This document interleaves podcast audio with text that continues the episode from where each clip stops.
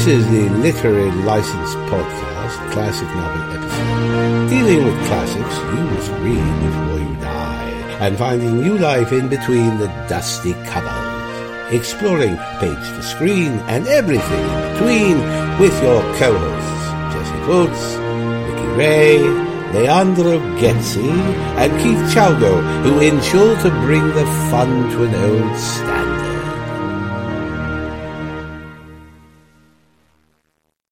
Welcome to Literature License Podcast, and it's our end of our classic novel season, and we are covering Moby Dick by Herman Melville, and of course the film from 1956, I believe. 56, Um, yeah. And so, before we go any further, let's find out who's with us. We got Vicky Ray. Hello, Vicky, Hey, everybody. and Leandro Ghazi. Hello, Leandro. Hello, everybody. And myself, Keith Shago. And before we get started, let's find out what we've been up to. And starting out with you, Leandro, what have you been up to since last time we spoke to you? Uh, well, I don't know if I told you, but I have changed job, and I'm working as a site manager, well, slash caretaker in a school. Um, then, but still working in the old job at sometimes. Um, basically Oh. that, and then having harvesting uh, potatoes from the allotment, and Oh, Nearly. neat. yeah, I have been eating mash, and yeah, just doing that. Chips, boiled potatoes, baked potatoes. Fried, yeah. Fried I, I didn't- potatoes. I didn't get a, uh, a lot, a lot, but for the first time ever, it's like I'm proud. Uh, Twice baked potatoes. Uh, they're called foremost. I think they're not really, really big. They're more like round. Mm. They're the little red ones. Um, uh, normal potatoes, but the thing is, um, I think I didn't plant it with a lot of space, so they grow a lot, but not not as big as maybe as they all the whole potential. So I'm learning, so it's alright for the first time. Well, like Happy. new potatoes, the size of new potatoes. That's true. So, And there are more things on the go, but I, I have to wait. Yeah, well, it won't be too much longer now. It'll all be done. September will be a busy time for you. Harvest. Yeah, I have like I have a lot of things going on, like corn, um, and other things. It's, it's, it's a hard job. You have to be like keeping all the time, weeding all the time. Yeah. Yeah, Yeah. Is that your But all the rain must must be good for it.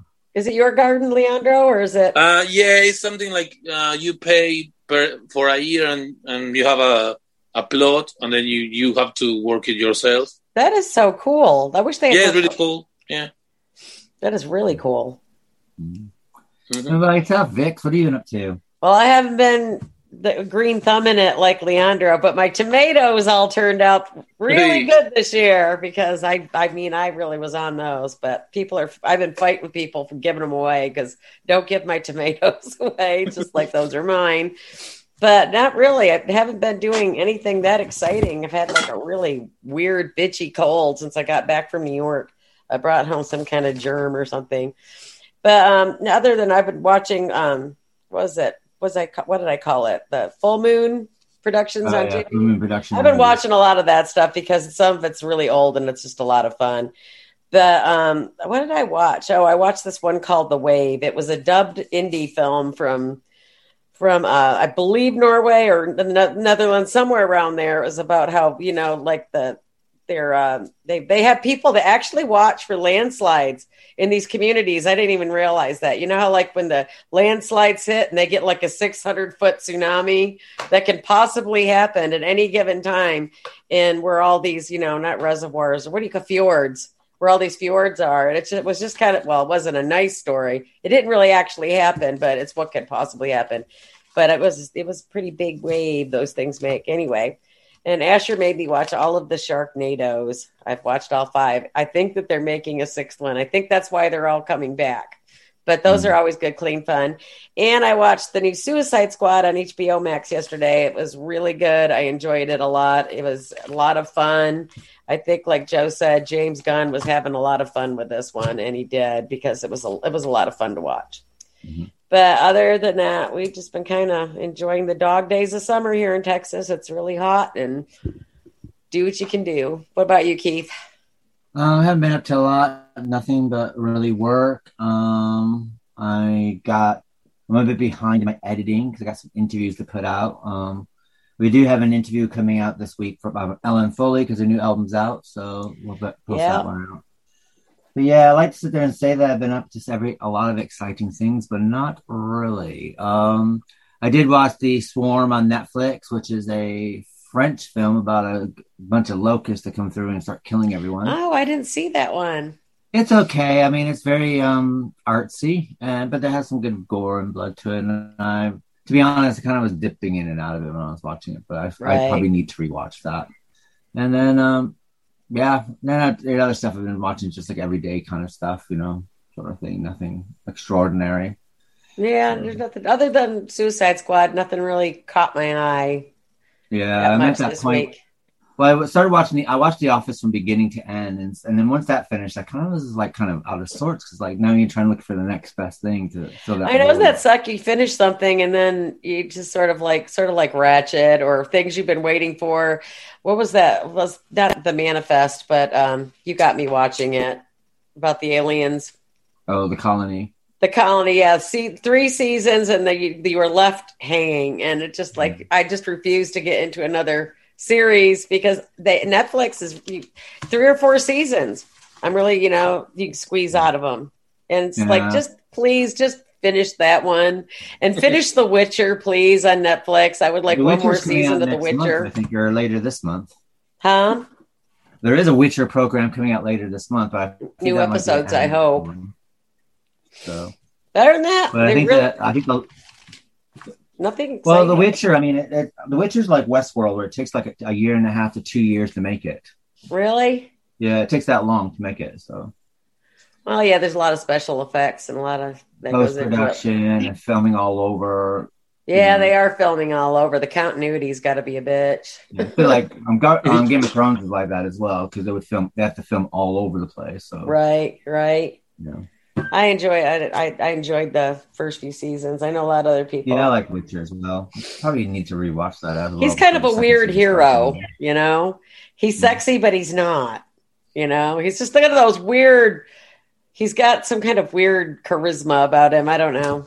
Mhm. It's got to be the hair, maybe the Well, muscles. Well, I see. I know The Witcher from the computer game series. That's how. What? I, um, I, I played the Witcher computer game, which was fantastic. I loved it. And then Right. the series came out afterwards, but it's Oh, based on a bunch of books from Poland. It's sort of like Mortal Kombat and stuff. They they they kind of they come out after the game and but I mean the new Mortal Kombat was worth it. I liked it, but they set you up for the second one, so you know there's a second one coming. Because everybody's a gamer in my family except me. I'm the only unnerded person.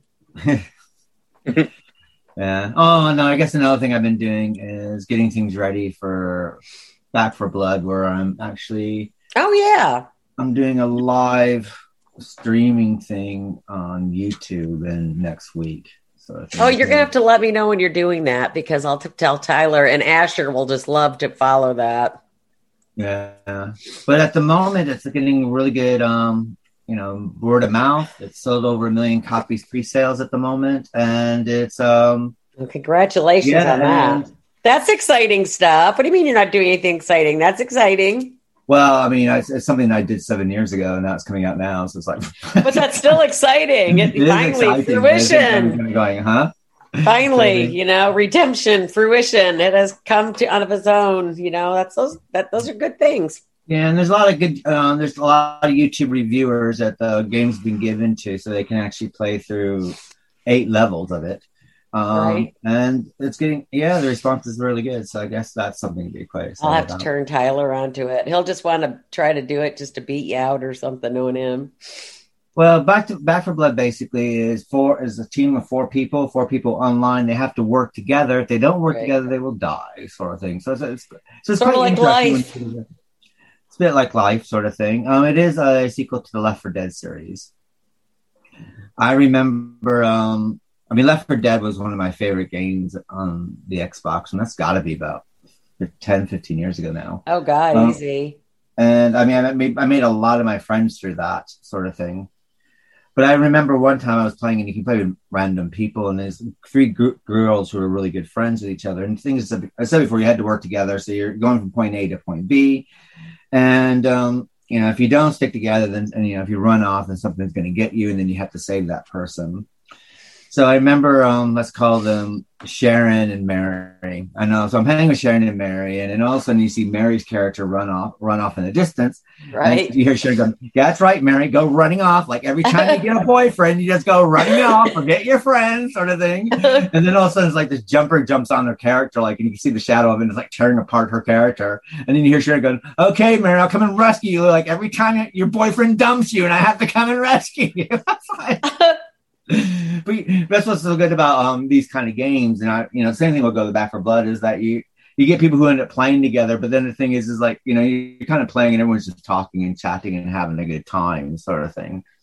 And I said before, because you have to work together, you do get a different kind of dynamic because you're not against each other. You're, you have to work as a team. So, and um, you know, my friends like Debs and um, you know, and Garrett and all these Alex friends that I've had for 15 years I mean, some of the friends like Garrett and Alex, when I started playing with them, they were like 13 years old, and now they're graduating from college now. Oh so my god, isn't that wild?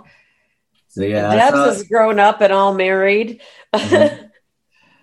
you know, and I, you know, one of our friends, um, you know, she was, um, she was like 17, 18 when we started playing Left 4 Dead back 15 years ago. She's had children, and she actually died last week. So it's like, oh, I'm sorry. God. yeah, I mean, well, she had a, um, she had heart problems and stuff like that, and her heart gave out. So you know, she's left three young children and stuff like that. But you know, that's all you know taken care of. But it's interesting. But you like you learn. I mean, we were like in each other's lives. Like every single weekend, we all get together, and you know, strangers. And when I was going through my divorce, um, and I just thought I was going to Florida to get away from the UK for you know three weeks everyone that I played this game with, all you know, fifteen of us, all verged down the floor, and we all met each other, and it was quite nice. And we're all still friends today. So, so, so that's I'm great, though. For back, so I'm quite thankful for um, the Left 4 Dead series, and I'm hoping that Back 4 Blood will create new memories with new people. So who is that? It will.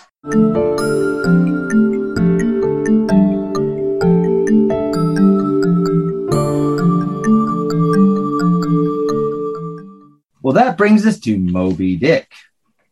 Now, Moby Dick is a book that was written in 1981, and it was written by Herman Melville. The book is about a sailor Ishmael's narrative of the obsessive quest of Ahab, a captain of the whaling ship the Pequod, for revenge on Moby Dick, the giant white sperm whale that on the ship's previous voyage bit off Ahab's leg at the knee. A contribution to the literature of the American Re- Renaissance, Moby Dick was published to mixed reviews, was commercial failure, and was out of print at the time of the author's death in 1891. Its reputation as a great American novel was established only in the 20th century after the centennial of its author's birth. William Faulkner said he wished he had written the book himself, and D.H. Lawrence called it one of the strangest and most wonderful books in the world and the greatest book of the sea ever written. Its opening sentence, Call Me Ishmael, is among the world's most famous literature opening lines. Well, and what we're going to do is we're going to cut to the synopsis and we'll be back to talk about Moby Dick. Moby Dick, the synopsis. Ishmael, the narrator, announces his intent to ship aboard a whaling vessel. He has made several voyages as a sailor, but none as a whaler. He travels to New Bedford, Massachusetts, where he stays in a whaler's inn. Since the inn is rather full, he has to share a bed with a harpooner from the South Pacific named Queequeg. At first repulsed by Queequeg's strange habits and shocking appearance, Queequeg is covered with tattoos. Ishmael eventually comes to appreciate the man's generosity and kind spirit, and the two decide to seek work on a whaling vessel together. They take a ferry to Nantucket, the traditional capital of the whaling industry, there they secure berths on the Pequod, a savage-looking ship adorned with the bones and teeth of sperm whales. Peleg and Bildad, the Pequod's Quaker owners, drive a hard bargain in terms of salary. They also mention the ship's mysterious captain, Ahab, who is still recovering from losing his leg in an encounter with a sperm whale on his last voyage. The Pequod leaves Nantucket on a cold Christmas day with a crew made up of men from many different countries and races. Soon the ship is in warmer waters, and Ahab makes his first appearance on deck, balancing gingerly on his false leg, which is made from a sperm whale's jaw. He announces his desire to pursue and kill Moby Dick, the legendary great white whale who took his leg, because he sees this whale as an embodiment of evil. Ahab nails a gold doubloon to the mast and declares that it will be the prize for the first man to sight the whale. As the Pequod sails towards the southern tip of Africa, whales are sighted and unsuccessfully hunted. During the hunt, a group of men, none of whom anyone on the ship's crew has seen before on the voyage, emerges from the hold. The men's leader is an exotic-looking man named Fedallah. These men constitute Ahab's private harpoon crew. Smuggled aboard in defiance of Bildad and Peleg, Ahab hopes that their skills and Fedallah's prophetic abilities will help him in his hunt for Moby Dick. The Pequod rounds Africa and enters the Indian Ocean. A few whales are successfully caught and processed for their oil. From time to time, the ship encounters other whaling vessels. Ahab always confirms information about Moby Dick from their captains. One of the ships, the Jeroboam, carries Gabriel, a crazed prophet who predicts doom for anyone who threatens Moby Dick. His predictions seem to carry some weight, as those aboard his ship who have hunted the whale have met disaster. While trying to drain the oil from the head of a captured sperm whale, Tashtego, one of Pequod's harpooners, falls into the whale's Voluptuous head, which then rips free of the ship and begins to sink. Queequeg saves Tashtego by driving by diving into the ocean and cutting into the slowly sinking head. During another whale hunt, Pip, Pequod's black cabin boy, jumps from a whale boat and is left behind in the middle of the ocean. He goes insane as a result of the experience and becomes a crazy but prophetic jester for the ship. Soon after, the Pequod meets the Samuel Enderby, a whaling ship whose skipper, Captain Boomer, has lost an arm in an encounter with Moby Dick. The two captains discuss the whale. Boomer, happily simply to have survived his encounter, cannot understand Ahab's lust for vengeance. Not long after, Queequeg falls ill and has the ship's carpenter make him a coffin in anticipation of his death. He recovers, however, and the coffin eventually becomes the Pequod's replacement lifeboat. Ahab orders a harpoon forged in the ex- expectation that he will soon encounter Moby Dick. He baptizes the harpoon with the blood of Pequod's three harpooners. The Pequod kills several more whales, ensuing a prophecy about Ahab's death. Fedallah declared that Ahab will fish his first see two hearses, the second which will be made only from American wood, and that he will be killed by a hemp rope. Ahab interprets these words to mean that he will not die at sea, where there are no hearses and no hangings. A typhoon hits the Pequod, illuminating it with the electrical fire. Ahab takes this occurrence as a sign of imminent pro- confrontation and success. But Starbuck, the ship's first mate, takes it as a bad omen and considers killing Ahab to end the mad quest. After the storm ends, one of the sailors fil- falls from the ship's masthead and drowns, a grim foreshadowing of what lies ahead. Ahab's prevalent desire to find and destroy Moby Dick continues to intensify, and the Mad Pip is now his constant companion. The Pequod approaches the equator, where Ahab expects to find the great whale. The ship encounters two more whaling ships, the Rachel and the Delight, both of which have recently had fatal encounters with the whale. Ahab finally sights Moby Dick, the harpoon boats are launched, and Moby Dick attacks Ahab's ha- harpoon boat, destroying it. The next day, Moby Dick is sighted again, and the boats are lowered once more. The whale was harpooned, but Moby Dick again attacks Ahab's boat. Fedallah, trapped in the harpoon line, is dragged overboard to his death. Starbuck must maneuver the Pequod between Ahab and the angry whale. On the third day, the boats are once again sent after Moby Dick, who once again attacks them. The men can see Fedallah's corpse lashed to the whale by the harpoon line. Moby Dick rams the Pequod and sinks it. Ahab is then caught in a harpoon line and hurled out of the harpoon boat to his death. All the remaining whaleboats and men are caught in the vortex created by the sinking Pequod and pulled under to their deaths. Ishmael, who was thrown from the boat at the beginning of the chase, was far enough away to escape the whirlpool, and he alone survives.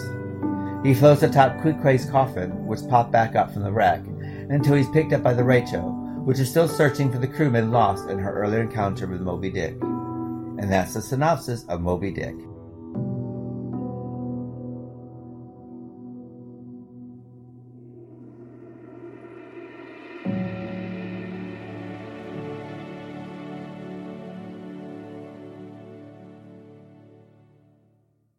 Hello, welcome back to the Literary License Podcast, our final episode of Classic Novels in season four.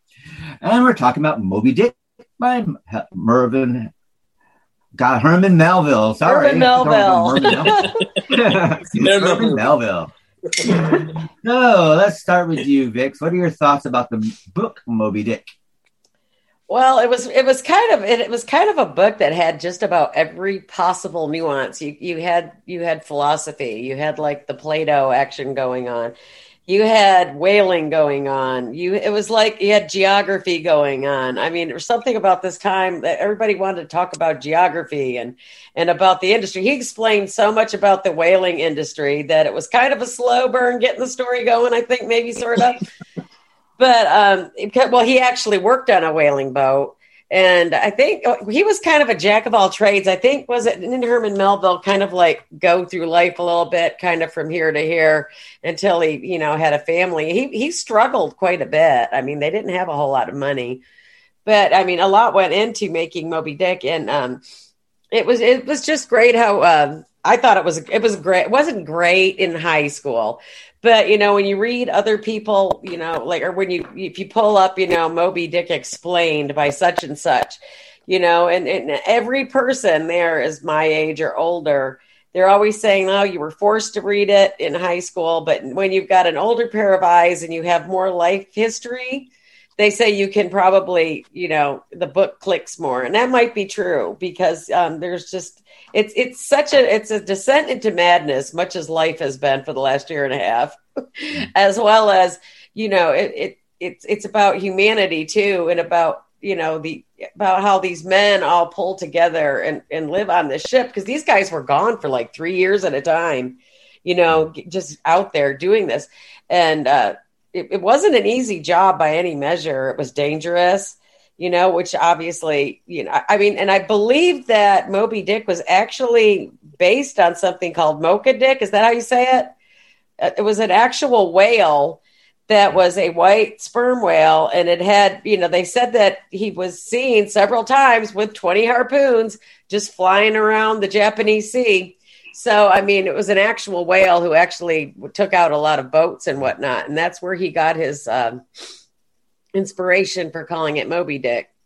But it wasn't received well. I guess it was probably not, it was too, I don't know why it wasn't received well, other than it, it just maybe was the marketing wasn't, uh, uh you well, know. I guess if you look at other books around this time, I mean, you know, the mm. big books would be what Count of Monte Cristo was around the same yeah. time and stuff like this. And they were, the Brontes all like by foreign authors, you know, from the American market. And they were talking about, you know, the, you know the fantastic you know and they had these romanticized versions of like the mediterranean and all this other stuff and i guess american audiences i guess were like not that thrilled about traveling around maine and the atlantic sea, seaboard i guess right but it's true mocha dick was a real he, he was a real uh, white whale off the island of mocha and, and the sailors first encountered him said he was a 70 foot albino sperm whale known for swimming calmly next to whaling boats and he wouldn't attack unless you guys somebody made the first you know, aggressive move first. They said he was finally killed in 1839 and had at least 19 harpoons lodged in his side. There was another whale too um, that was the same way. I guess he he sunk a ship called the Essex and the 20 person crew. They had a horrible nightmare. That's a novel in itself. They drifted helplessly for almost four months and over 3,000 miles with no food, no fresh water except each other. So that's where he went with that. You know, they kind of went um, the Andes on each other, you know? Let's go cannibal. Yeah, they went cannibal, like Queequeg, who was the noble cannibal. Well, I mean, the worst thing about it is like being out in the sea and being a cannibal because you're not even cooking the flesh. well, they, they, said that it tastes good, though. I don't know. It looks all well, blubbery. Uh, it's probably salty. Yeah, well, the most, I mean, this is one of those movies. I mean, if you're into PETA, you probably don't want to read it because all the whaling, you know, is really vivid. It's quite well presented, you know, but it was a way of life, though. Well, I, you know, I think you have to also remember that whaling at this time, the reason why whaling was a thing back then It's because the oil and yeah. everything that was using for the, the, blubbers of whales was used for oil lamps and everything like that. Yeah. So, you know, it wasn't just, you know, I mean, nowadays whaling would just be considered, I mean, basically it's just hunting for sport nowadays. I think the Japanese are the only ones that do it now, right? The Chinese and the Japanese. Well, you know, they they have this yeah, whole, the Japanese thing about spirituality, and each part means something, and God knows what. You know what I mean? It's like whether any of that's, you know, whether what it whether any of that does what it says on the tin is probably you know susceptible. This is what they believe, sort of thing. It's like shark fins. Well, I guess this novel just wasn't exciting enough for people back then because he had a hard time selling it. The first edition was out for quite some time. Well, I mean, outside. I mean, the thing is, the most exciting bit of the um, first third Well, of the the book is "Call Me Ishmael," and then you go. You know, as you said, we go through quite Well, a the Brits kind of took the piss out of it. You know, it was an American novel, but the British kind of, you know, latched onto that one. Yeah, but the British will will do that about it at that time about English anyway. You got to remember, it's not that long after. It's only you know, there's still You're some only appreciated when you're dead, kind war. of thing. Yeah. yeah. You know, we wait, wait, it said its total earnings made like 556 uh, dollars, pounds, whichever, which in today's dollars is 253 grand. So, I mean, it wasn't that bad, but its popularity was torpedoed. Well, I mean, if you consider at that time that the the main, you know, thing of um, entertainment was reading. Yeah. Well, it wasn't like a serial. It was wasn't in a couple different books, I think. And then finally they got tired of trying to print it, so they just put it in one condensed version because it wasn't making any money, which is kind of sad because he really didn't see the, you know, fruition of his, you know, labor writing it. He didn't ever witness that. It became a classic that everybody reads now. Yeah, but I think it, you know, there's a lot of things that become like that when they come out. They're not that successful, and then you know mm-hmm. something happens, and there's a turn, something, and all of a sudden becomes successful. Would Disney's they- Fant- Walt Disney's Fantasia was like that. And also, like, Walt Disney's Fantasia me. comes out, it was a big flop. People get Right, on drugs in the right. '60s. They release it, never it becomes now it's a huge hit. It's considered a classic now. And you, you've got to wonder, though. I mean, he was writing. I guess he was writing as himself most of the time, but he says, "Call me Ishmael." So people are wondering right off the bat: Is this Ish? Is he just saying, "Call me Ishmael"? Who am I supposedly supposed to be? Is this first person, second person? And Ishmael is really kind of um, what's the word I want to use? Uh, it coincides with the Old Testament because Ishmael was Was he a the, uh, prophet? no, Ishmael was Abraham's illegitimate son who uh, was expelled because Sarah was not happy about it. So his mother and him were oh yeah, he was. He was the start of the kicked out. And so they became some of the lost tribes of Israel, I believe, Ishmaels. Yeah, and that's where the Muslim religion starts. So him. he was a nomad. They were nomadic of sorts. And so I think that had something to do with why he said, call me Ishmael, because they were all kind of um, orphans. All Yeah. these people, weren't they not? You know. But the best I mean, person who Ishmael, explained it, I is not sent you the link, was uh you have to give the what is it? The That's thug, really interesting. the uh the thug what was it, the thug's life? Whatever. yeah, it's I not think like I the to you. I love him. He he take he just explains Mm-hmm. things in just a good way. I just I loved his analogy. But uh I mean, Ishmael is, um, you know, he basically is represented as the everyman um, person. Basically, he decides that you know he is a nomad, he is an orphan, he no family, no life, sort of thing. and it was cold in, in, in the November of his spirit, so he decided it was time to jump on a whaling boat. Well, I can imagine. You also have to remember that where this story takes place is in Nantucket Town, which is in Maine, Right. which is not the warmest places in November, sort of thing. Um, and then you get to see everything through his eyes, but at the end of the day, Ishmael is not a participant; he's an observer. You know, well, he's participating. he's participating in his job and what he has to do is to get paid from day to day but he's not really he's he doesn't spend a lot of time as far as like he's not forceful in creating where the characters go the characters are all acting on their own impressions and he's right about it but he's in no ways he's sitting there um, changing any of their opinions or changing any of the ways that they think. You know he's like the observer he's like the omnipresent god who's overlooking everything you know you know the, he's doing his chores and he's doing his job as a whaler and stuff like this and he knows fully what's going on. But he doesn't really give too much of him he doesn't really like if people are having conversations he doesn't he doesn't say that he's for or against anything Well, he does. He does show the warmth of and camaraderie of his friendship with not the Christian people of the boat, but the cannibal Queequeg. You know, who was off trying to sell his heads.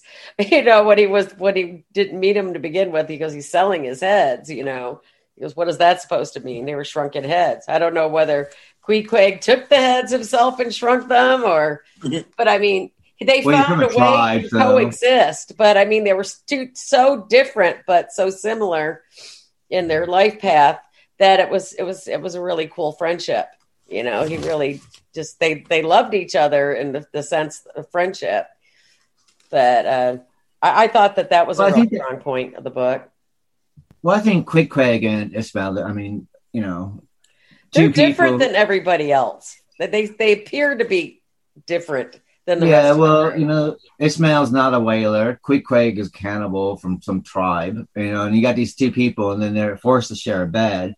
And it's almost like what brings them closer is the differences, and they realize they're not that different from each other, no, which is, you know, that's what that's what I quite like. I mean, to be honest, when I read Moby Dick, I quite liked Moby Dick.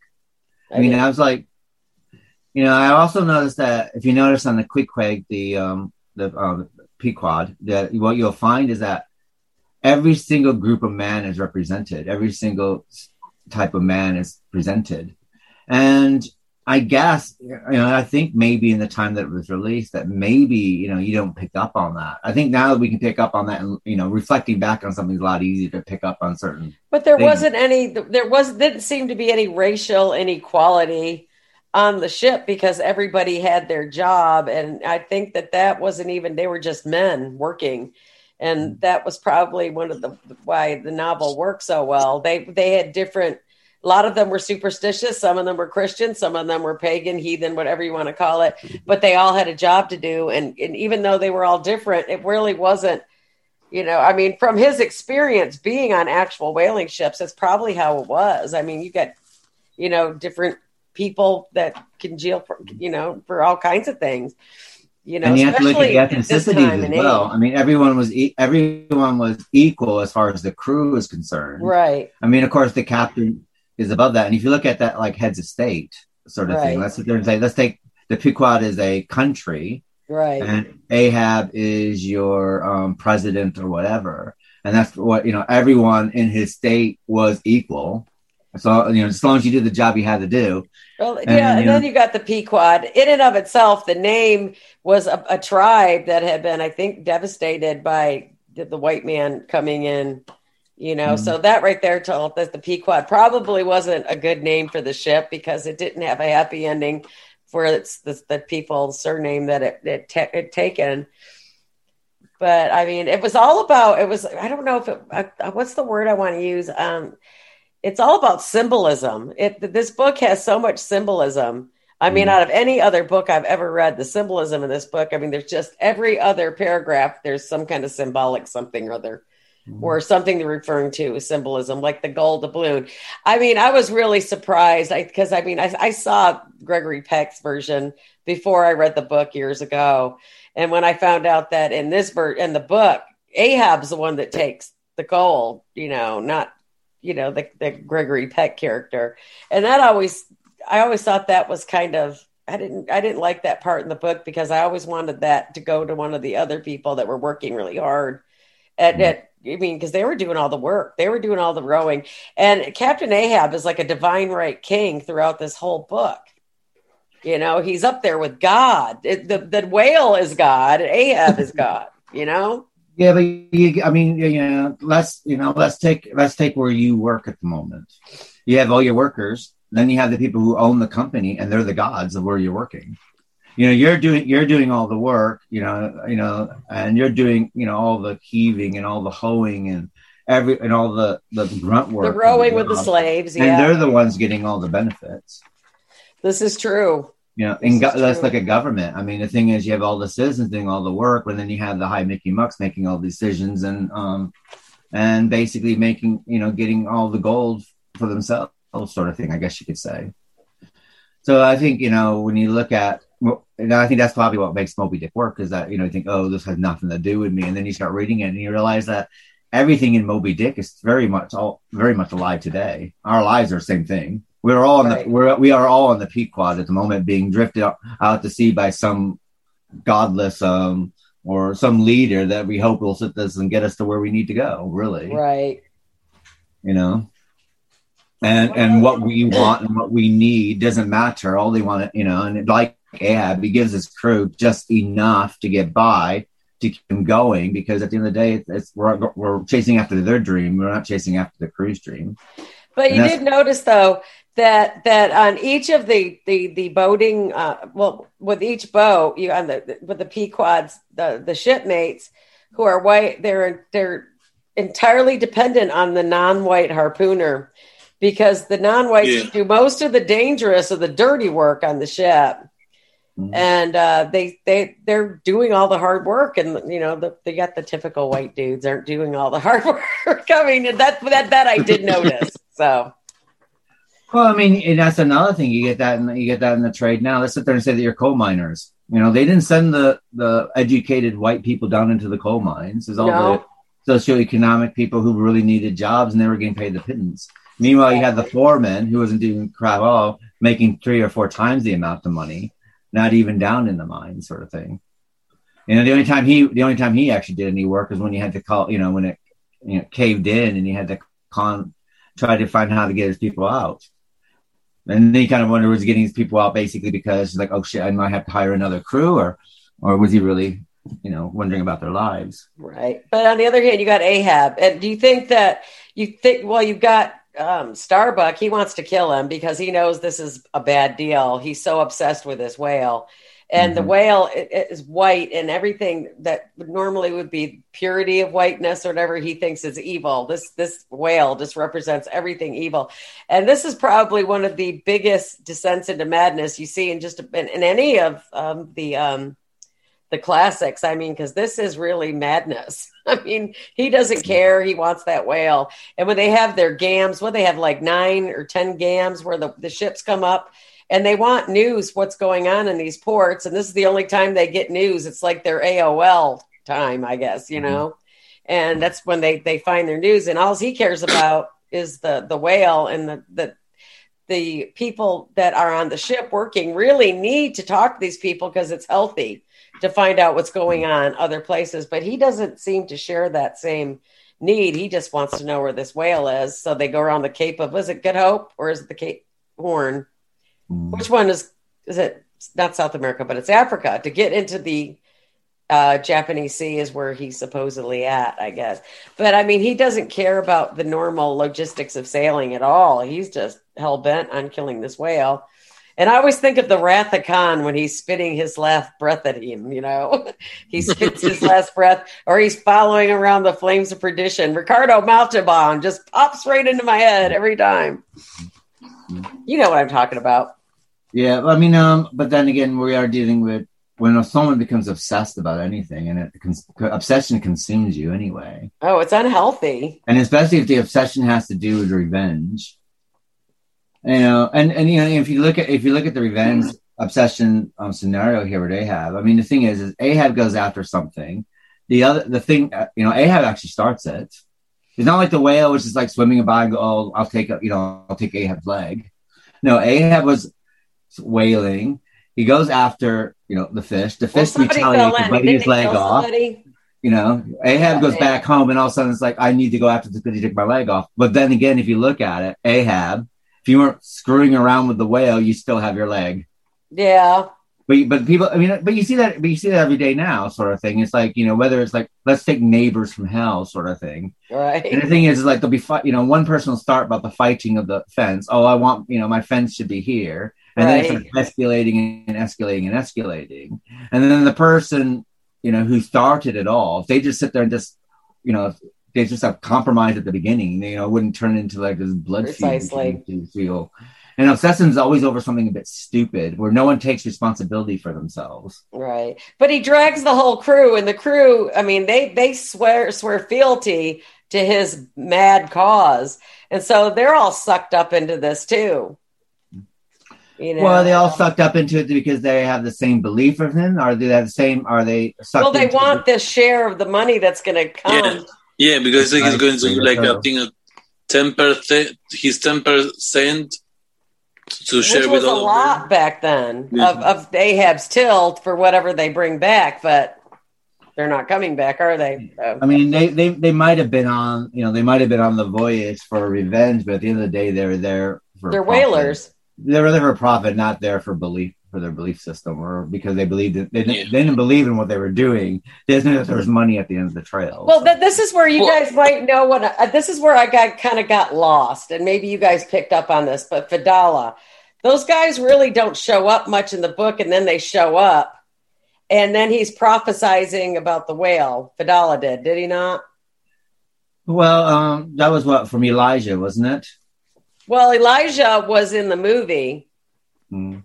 Fedallah, I thought was a pro did was doing was speaking a little prophecy in the book, wasn't he? And he was Well, the guy. he was the. At the I beginning, were yeah, yeah. Persian. I don't mm. know, but they weren't. Um, they weren't English. They weren't from another whatever. I think they're the Fertile Crescent was mentioned mm. or something. Yeah, at the beginning, Well- before they go to the ship, the, this man said something like that. But it was like they're not taking him serious because he seems to be like a bit crazy. Well, they're special whalers, aren't they? They're like his. They're like yeah, yeah. And, devils. and I right? think he was saying something about the captain. I think the thing what happened here is like um, this man, well, Starbuck. Um, in one moment, he said, "Well, this is like a kind of like a business. We're going there to catch whales because of the meat Right. and the oil." Rather, the captain was in another state. He, right, would- he just wanted to go around to see if he could ca- catch the white one, the Moby Dick. Right. So he didn't have like not the same plan. So it's like kind of is like if if not every if not in if you're in a ship and everyone's not have, having the same vision and go to the same direction, it's like the captain didn't have anything to lose because he would die to to just to kill the whale. Rather, the other ones were just kind of doing a job.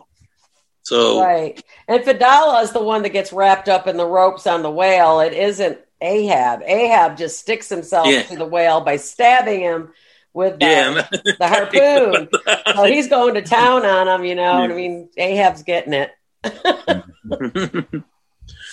um, what I really like about this book, I mean, is like at the beginning, well, it's explained everything really on detail, and it was started to name some places. So I thought, well, are these places existing or is like imaginary? I didn't check if, if the place where this uh, uh, Queequeg was real, but then I checked the other place. I can't remember the name now. I'm really bad with names. Um, Nantucket and all that. yes, that church I- actually exists, but I think it's in Yeah, yes. And I checked on the map and, and I saw the area and they were talking about there was a lot of sun. Yeah. And I'm, I'm standing in front of a map to see if I can see it right now, but it's That's gonna bug me. Is that a real island where Queequeg came from?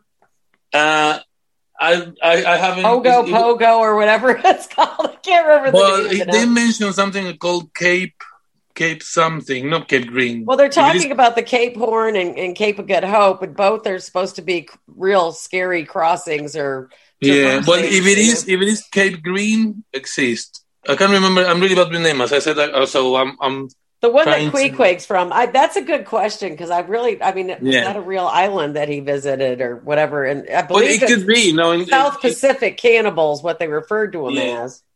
um, there's so many little islands it could be, you know, like Oh God, yeah, there's plenty. so. But well, I, I really like how he explained on detail, and as you said, uh, after the, the the chapter that you get used to. But as you said, also, it's like in one moment I said, "Oh, come on, go go to the ship," you know, like Right. describing you everything, but not not nothing on the sea. And then then yeah, Well, then you have the also you got this this it's reminiscent throughout the book. It's sort of like when the Rachel comes up and they have that the what is it they call it a qualm or whatever what do they call it? They they're talking. Apparently, he's lost his son and somebody else. The ah yeah, the the, the pirate on the other, the yeah, and the boat. the Rachel, yeah, but they're they're all basically orphans. These men, and that that that's kind of re, it go. It's that that same uh, idea is you know circumvented and brought up quite a few times, especially by Ishmael because they're all by themselves basically. Mhm. In, in the end, I mean, it doesn't matter. I mean, if you're if you're gonna die, you're gonna die, and you could have a million people around your bed when you're dying. But that's still that one journey that you're doing alone. People can be there, but you're when you're dying, you are totally alone. And that, that- he he kind of put. I mean, that was kind of a sad kind of thing he kept bringing to the through his pages every so often. It's just like, well, how depressing. It was a depressing novel. It was really dark and sad because the whole time you're thinking, I don't know if you've ever been to like Cape Cod or places like that, but they are dismal in November. And the Mm. Northeast is like overcast and you know, and it, it is dark and it is like, you know, the the great December in your soul kind of thing. And it, it was just it's just this movie that the book, not so much the movie, but the book kind of makes you feel cold and damp throughout the whole thing because you know it's not a happy story. Hmm. There's really no happiness in this story. Well, I mean, and you also have to look at the you know the shipping. You know, we're traveling on a ship at this time, and it's not a cruise ship. You know, you don't have casinos, and twenty four hours Yeah. buffet and a dance in, in a pool. Basically, it's you know it's probably leaky and Smelly. and smelly, and no no shower or bathing techniques or anything like that. Surely they So, I must mean, have jumped overboard once in a while and bathed. I mean, God. I mean, I don't, I don't know on the Pequod, but I don't, I mean, I don't know what the other ships, but I mean, the Pequod just seems to be keep sailing forward. Don't stop, keep going, keep going, keep going. So yeah, it's it's. I doubt that they constant. spend a time in a lagoon somewhere. Yeah. So let's jump in, let's have a nice little swim, sort of thing. Well, you- when you think about the hygiene back then, it just had to be really rough. I mean, did people actually just get used to the smell of other people's body odor, or it was just something that you got used to, or you know, or what? I guess it is you smell every single day of your life. I mean, it's not like they had Vicks Vapor Rub to put under your nose back then, but they might have had something similar when you think about it. But if you think it's like um on that time and the majority of the people that like kind of like was going on on ships uh, doing certain jobs like this they were I, I think it's like they didn't have nothing like much to lose or they were really poor or and it's like there's what like when when Christopher Columbus crossed well they said they discovered they reached to the Central America right right. and there was uh, there was an Argentinian actor that he went to a museum in Spain to see the ships and or replica of the ships, and there was a look. They were really really small. When you when you learn history, that you you imagine a a huge galleon, and it was like a really small ship. That maybe I don't know. There were like Yeah. thirty people there all together, um, but it was like as I said, it was like people that were like maybe I don't know nothing to lose, and it's like it was that or I don't know, be, dying on the street because you were like, I don't know, really poor and you even have a, a plate of food. So you would be choosing, okay, well, I can live without taking a shower every day as long as Oh, I have God, no. I mean, there's that's very rare. I mean, I, I mean, if I get up and just don't go take a shower before I even go to Walmart, you know, you know, yeah, we, we won't last. We won't last. Not even. I would not last long in the 1840s or the 30s because you know what? Men at least could hide stuff with their their facial hair. Women just looked rough back then. They just did. They just looked rough. And I mean, you could tell they worked. They worked hard too. Women did. I mean, it's not like they had a washing machine and a dryer and the dishwasher and your side by side refrigerator. I mean, things were tough back then for them too. And just think of how the women folk must have felt. It must have been great getting rid of their old man for three years, as long as he was sending the money home. You know. Well, the thing is, they didn't send. I mean, when did, they didn't send the money home, though. I mean, they had to wait. well, no. Well, they had to live off of what they previously made, but I think they got some form of what do you call it? What do you call it? An advance before they got on. that They Mhm. had to sign for the three years. Can you imagine being gone for three years? And I mean, and, and you know that.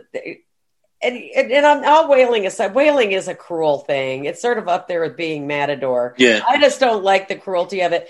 And it was like my friend took me whale watching in uh, Big Sur in California. I was telling Keith about three years ago. And these are huge animals and it's humbling. I mean, their backs are like the size of a huge kitchen table and they're coming up underneath your boat. And they're wild animals. And, you know, and the, the, the fishermen were telling us that just 30 years prior to that or 50 years prior to that, they were still whaling in those waters and they would call them devilfish because they would come up and they would see any boat, any fishing boat, and they would capsize it or come down on it. So they're they knew these these these animals know what was going on back then. And then some of these, you know, and, and now, you know, they see people come and you're always hitting the water. It's like, come here, I want to pet you kind of thing, you know, but they will push their babies up to the boat And I mean, when just just three decades before, they were going to kill you. You know, I mean, so they're they're highly sensitive, evolved animals, more so probably than human beings, because you don't see them screwing each other over for percentage. You know. Mm-hmm. Well, the interesting thing is, is that um, man is considered one of the, you know, brightest animals on the face of the earth. but well, that's they say. true. I Yeah, often not- wonder. it's not true. Man uses thirteen percent of his brain. A dolphin uses eighty-two percent of his brain. Say that Uh, again. Sorry. I said man uses thirteen percent of their brain. Yeah. A dolphin. Yes. apparently, is eight- a I mean, how does one fill their head? I mean, 13%, that's not a lot. So, I mean, when you think that's mind blowing, considering all the stuff you think you've got in your head that we've read, that we've experienced, that we've done. And Mm. it, it, it, it is mind blowing that we don't hardly use any of our brain. And that these mammals. Well, it's not that mind blowing if you go out into the street on a normal day. Well, yeah, I know. I just got back from home, okay? I think that's less than thirteen percent there. But, but I do love my people that are there. But I mean, just it, it just amazes me how you know it, it's in our it's in our nature to destroy ourselves, and most of nature just wants to strive to succeed and into you know longevity and success of their well, see, species. the the difference between nature and man is that man is driven by ego, and that's what tends to right. That Well, this book was all about ego, kind of, wasn't it? Or, I mean, there had to be a certain amount of ego, especially for Captain Ahab. I mean, he's got these guys, he's, he's got them all by the balls. I mean, these guys are shit and scared of him. And I would have mutinied if I thought that, you know, I mean, just regular whaling was was dangerous, but this was a this whale, you know, for all for all dimensions was obnoxiously big for a regular sperm whale. Even the real life whale was huge. He was 70 feet. That's huge. You know, I mean that, that that's scary. I mean, another thing I guess you need to look at, even in today's setting, and that's something that you're working somewhat hor- somewhere horrible, or wherever like that, and your you know your manager is horrible and everyone hates them. It's very rare that people leave because at the end day, you need that paycheck. Yeah, you suck You know, up if a lot. You do. What happen? What happens if you get do a mutiny on Ahab? Do you get paid at the end of your voyage, or you get home? Well, no, and- they would, but, but back then, think about it. There wasn't a human resources. Maybe Starbucks was the closest thing to human resources, but he even wanted to kill him. Well, even You know? even even if there was a human resources, chances are, you know, most times even the human resource today, they don't really go for the employee too often. No, human resources is there to protect the company, not the employee. Precisely, they That's protect always you, been my experience. Employee. No, they protect the employer, not the employee. Yeah. Yeah, they don't do nothing for the employee. Trust me. you know, and another thing is, is like you know, if they did mutiny. I mean, you know, they did stop, you know, stop Starbucks from, you know, mut, you know, becoming mutiny. Because the question basically is, if you do mutiny and you bring that whaling ship back, do these people get paid? There's that as well. Yeah, I know, but I mean, if you know You somebody's keep- that dangerous and that they're they don't have your best interest at heart, and what did one do? I mean, sort of like the mutiny on the Bounty. They got sick of you know Captain Captain what's his face?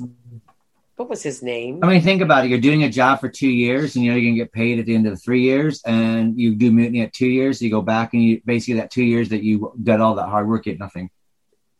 But who's gonna know? You know, gonna he could have know. fallen well, I don't know. Something that really caught my attention, and this one is like, um, they were uh, in one part of the book at the beginning. They said like, oh, a lot of people from that town, kind of like they were having shares on those ships. So Yeah. even the people that, that were going on there, They owned that boat. They as a Yes. as a collective. Yeah, now it's like all the community owns that ship, and it's like they were bringing people uh, things to help those uh, seamen, and then one. Um, I imagine that that's why you know they probably don't know the me- that meeting didn't happen, and also there was one I can't remember the name, but one person that there he didn't kind of like trust fully in Starbucks. He he was like saying, "No, no, look, the captain is a good captain." he was not taking us to to die. Well, didn't happen, but Yeah. It was it was yeah, but you know, if you see somebody that clearly was not sane, and I mean he was passing up jobs like the whale the whale regular whaling this is what they were there to do they didn't sign on just for i mean did ahab own the pequod i don't think he did He didn't, but he is the captain. and The captain is the boss. but The do you think that the The company captain- would have really you're on a ship, the appreciated captain that God. I You know, Well, as far as far as I, uh, as far as I know, I mean, it's like the captain in the boat or in a plane is like kind of the police, right? Right, like kind of right. like the one who rules, right? Well, Then, they're- then you they're- can have others and you can do things, but if someone has to decide something like yes or no, that will be the captain. You know, like I don't know, if someone has to be killed, let's say, or or do they need to the leave boat someone before out. we hit the iceberg, or do we sit there and just turn? Yeah, The captain makes that decision. Every the, everyone on that ship is the captain's responsible for.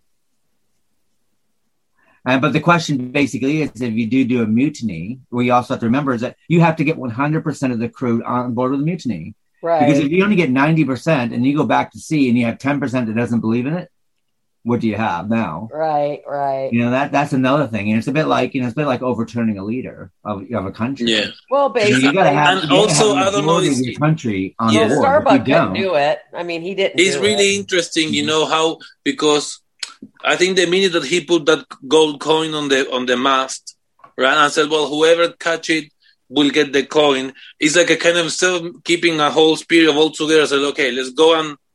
It's like kind of everyone start like a competition where whoever is there will try to do something, you know, so the other one doesn't do it. You know, it's like it's really interesting the way it happened. Mhm. yeah I I, I kind of you kind of wanted to root for the crew though. You wanted them to live. You knew what was. I mean, even when you're reading the book, you know Mm-hmm. it's not. It's going to have a dark ending. I mean, there's really not even a spoiler alert for that. You just know that that that's Yeah, not going to uh, end well.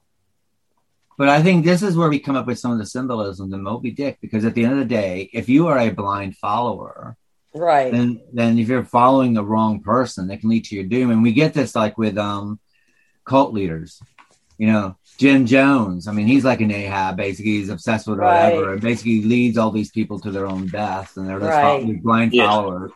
Or you know Waco or wherever, even um even let's say Charles Manson sort of thing. They take the Manson family. I mean, you know, they're following him blindly. You know, if you follow someone blindly, then they could, they could lead you to your doom.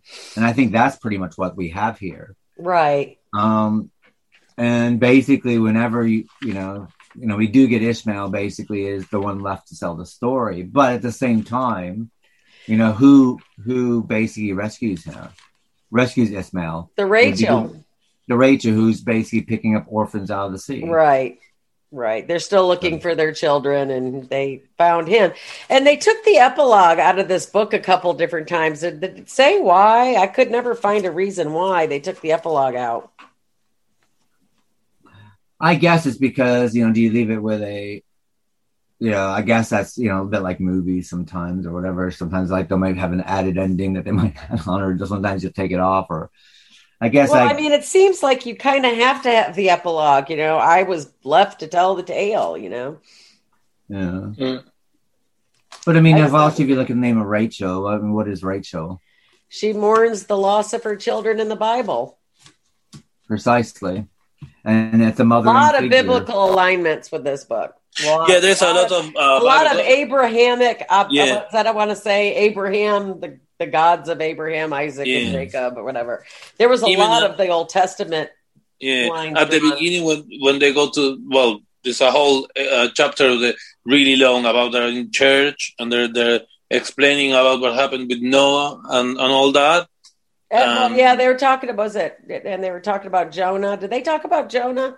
Yeah. in the No, I think it's no no uh, Noah. Mhm. You call it Noah. You know the one that who sailed with all the animals. I think since Yeah. mentioned something about that that and also like saying like um yeah they have a lot of like but and it's when when uh Queequeg have to sign that he make a cross Right, in the movie you know they made he made a sign of a whale but right, in the book that appears is like a sign of a cross right. so because mark. he have to be baptized to be able to be in the ship so my, kind of imagine he understood what they were talking about and make that sign so he's okay okay he's a christian They, well, that's true, though. It didn't matter from what denomination or what creed, color they were.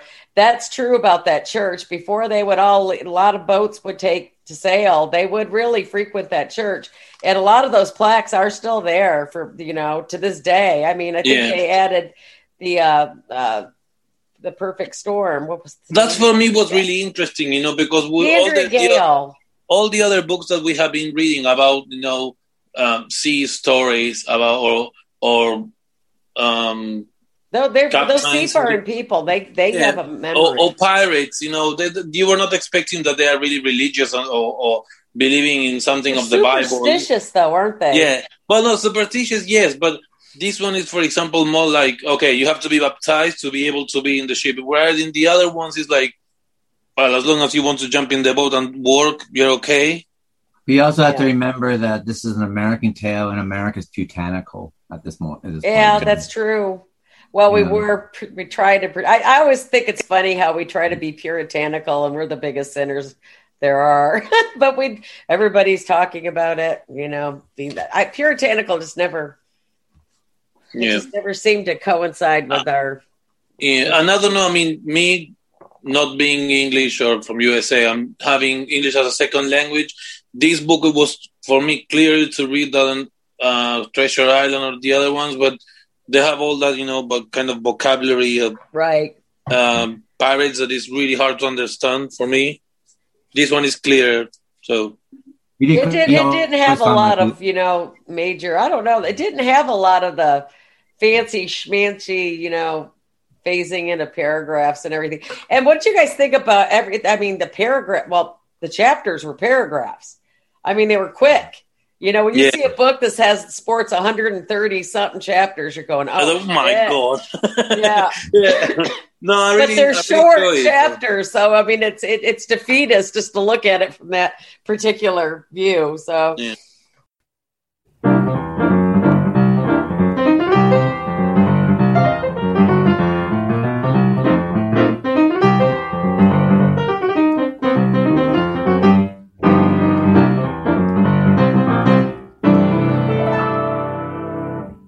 So I guess what we'll do is talk about what are your final impressions of the book. Starting with you, Leandro. What's your final impressions of Moby Dick? Um, bit long. Uh, a bit long. Yeah, for sometimes you know It when you're reading, you're reading, and then you know, okay, the story is going this way, but come on, stop describing. I don't know how the person grab a cup of tea and put it in the mouth, and Yeah, he did. He did overreach. I think that's probably why he had a hard Well- time selling his book. Yeah, well, I, I was I was uh, talking to a friend about this book, and I would I was mentioning this, and my friend said, "Well, look, um, and it's true." He said, "This this book is like it's not new, it's old, and Right. is you have to understand the way that it was written is and, and reading at that time." Right, it was different. This day, you you want the information quick, process, you know, ready to go, and then carry on.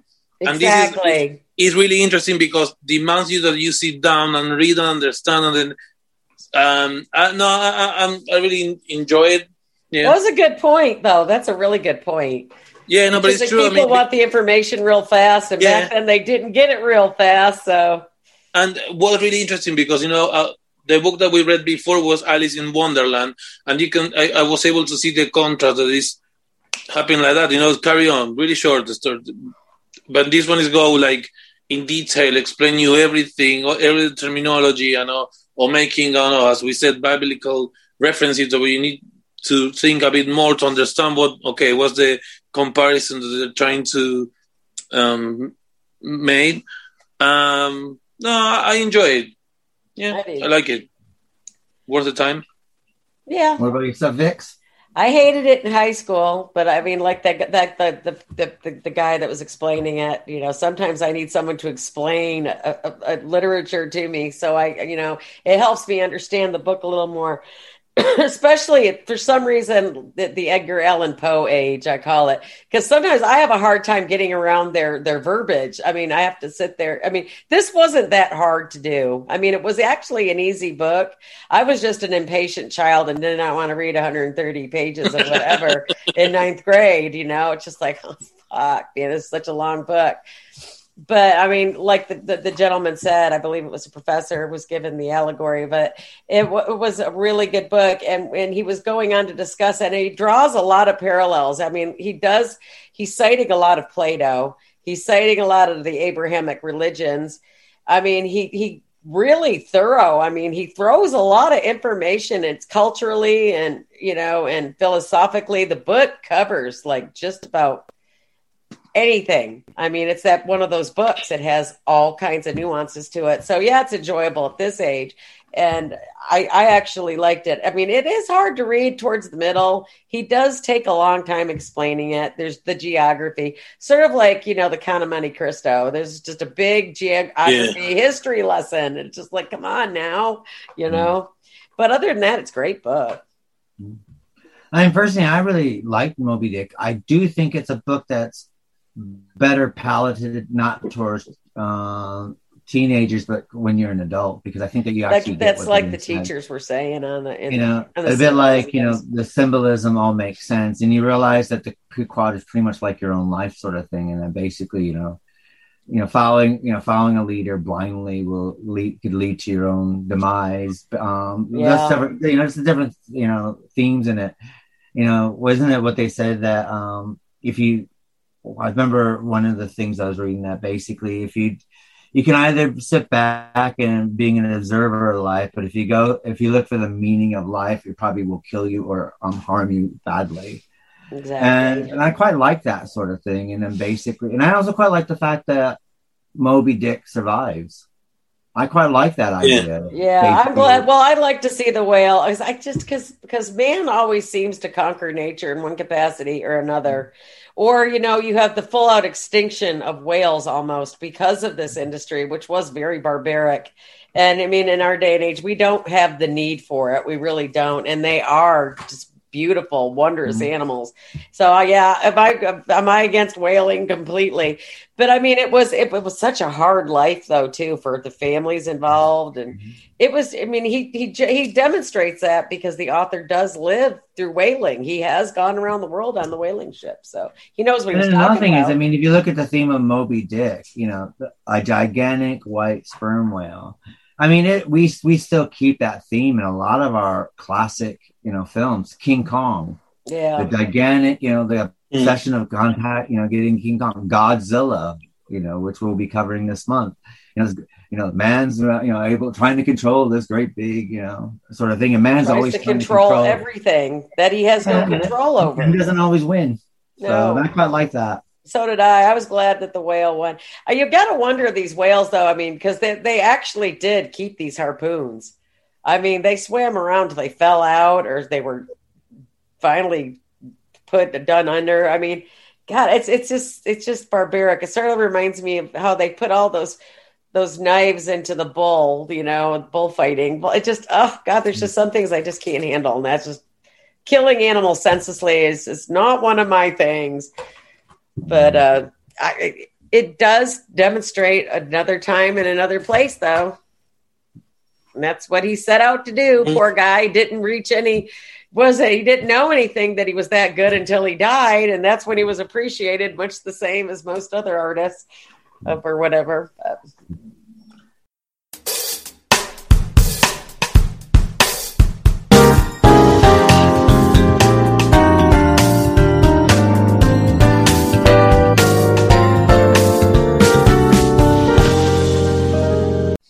This brings us to Moby Dick, the 1956 film, which is a color film adaptation of Herman Melville's 1851 novel Moby Dick. It was directed by John Huston, with a screenplay by John Huston and Ray Bradbury. And the film starred Gregory Peck, Richard Basehart, and Leo Genn. What we're going to do is cut to the trailer and be right back after the Moby Dick trailer.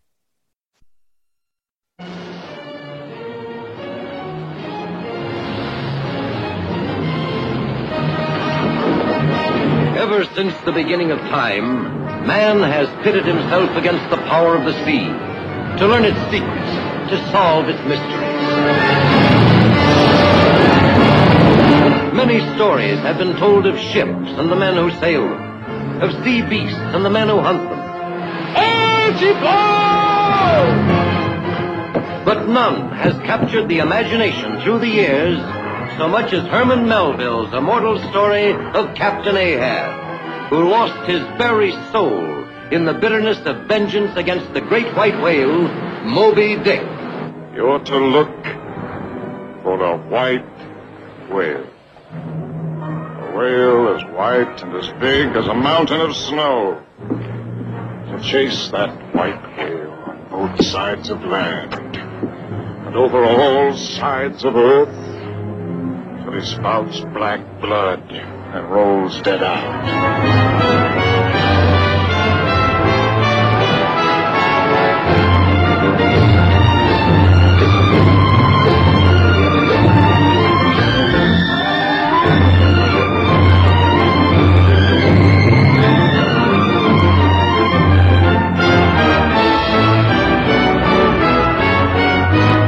Captain Ahab, think what they're doing. I beg thee, think. Set the mainsail! No, sir, no. Mr. Starbuck, are you opposing me? If so, I'll have you know that there's one God that is Lord over the earth and one captain over the Pequod. A whale can stave in the ribs of the biggest ships, swallow whole crews, pick its teeth with the oars. Mind, lad, if God ever wanted to be a fish, he'd be a whale. Believe that, he'd be a whale. Did you see him then?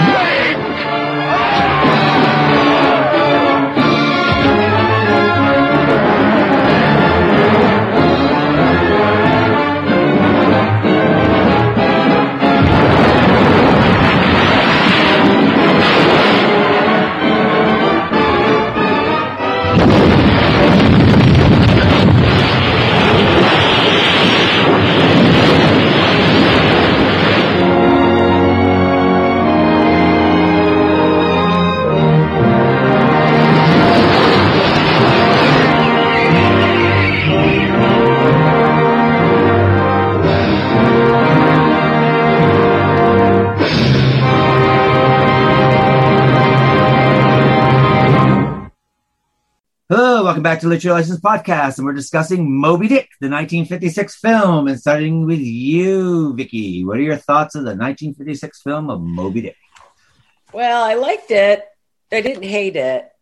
I love Gregory Peck. He's like one of my favorite silver screen, whatever color screen actors kind of thing. But I, I thought I was paying more attention to the history behind it. I guess him and John Huston did not have a real love affair while they were making this movie, apparently. And and apparently um, Gregory Peck was not his first pick, which kind of hurt Gregory Peck's feelings apparently down the road. And then him and Anjelica Huston had rekindled some kind of friendship because she was like four or five when she was on the set of this, watching her father direct this movie. But um, they didn't stick completely to the book, but I think they caught the darkness, you know, because even the film, I don't know what you call that. I'm not the big film expert like you and Joe and the rest of uh, our other co-hosts are, but it was a dark film and it made the color kind of contrasty, black and white kind of color. I don't know how to explain it, but you know, it's a dark film. And Gregory Peck uh, doesn't real. I, they said that Gregory Peck was too young for the Captain Ahab part, but I thought he was perfect for Captain Ahab. I thought that uh, uh, Ishmael, uh, Richard Basehart, was he was supposed to be like twenty. He was too old for the film. I thought Yes. he was not a young boy. And I don't know why they didn't cast him. I, you just don't know what John Huston was after. But I liked how they did their little special effects and how they explained how they did that. Because you could tell now. I mean, we look for it now because we're just spoiled rotten with, you know, special effects now and Steven Spielberg, like, you know, glory. But I, I thought they did a fantastic job with the whale. You know, I liked it when the whale's mouth is open and he's coming for the, for the boat. So you see his his mouth opening. You know, I got a kick out of that. I liked that. But I thought the story was great. Leandro obviously liked it. what did you like, Leandro? Um, well, I really, I really enjoyed that part that you're mentioning about the With whale. the whale his eye, Yeah. snout coming open. no, the mouth is like remind me of like the old movie when they have to show like a, a T Rex or something Yes, like that. You yes. realize that it's like not even look real, and it was really narrow the mouth, so the doesn't yeah. can is going to be able to eat. I don't know a, a boat or something. Well, I mean, he was Um, smashing the boats and stuff. I mean, you could tell that, you know, Yeah. and he had all the harpoons. My favorite part of the whole movie, though, was the end where Gregory Peck is like stuck onto him and he's Yeah, beckoning yeah. with his arm. You know, come on, we're not done yet. I'm dead, but come Um, on. yeah, uh, as you said, yes, it's true that at the, in some part of the movies, like the, even the music seems to really like dramatic or or, or dark. But I, I like it. Um, yes, I agree with you with this. I don't remember the name. The the man who was Ishmael. He was too old for that Yeah. that part. But I loved um, Queequeg.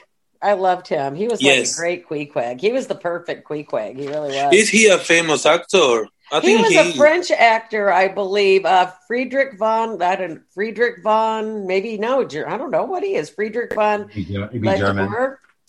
I'm butchering his Yeah. name. What, what is that? He'd be German. German. I think he's German or Swiss. Oh. He did I don't know, you look know, German. It was it was a, a familiar face. I don't know. Maybe I'm wrong, but um, I, no, I really enjoy um, the how the how they made it. You know how they summarize maybe I don't know twenty chapters in five minutes or less. right. Um, yeah, and even you know how they they kept part are like similar. Like for example, when they said they go to the church, and then you and you see that the church looks like a, a boat, like a ship. Um, That's what it looks like, though. That's what it really looks like. Oh, really? Real, that's real church. Oh wow! Well, I thought I thought it was like Nope, that's how the pulpit was. I haven't been there in eons, but there's one in Gloucester and there's one in, and where is it? Nantucket. I haven't been to that one. The one in Gloucester's still there. wow. I think. Don't get me to lying. Someone's going to challenge me on that. But yeah, that's how they looked, and they still have the uh, they they still have the um the ship The- names on there. The, I mean- yeah, Even if you watch the Perfect Storm, they show that they showed one of those churches, and they and they added you know the Andrea Gail to that. I think that's the name of that ship that never came back in the Perfect Storm. That would have really sucked because that was a really that was a real bad nor'easter. I remember that. I would not have been on the water for that one. But I mean, I thought that Queequeg was perfect for that because he he's got all those tattoos. Those like they did him really good for 1956. They made him look really viable. And um, who was it? Who else was the other guy? Well, Pip the cabin boy. I think Pip the cabin boy was hitting the rum because he was like hitting that tambourine all the time. I kind of felt bad for Pip.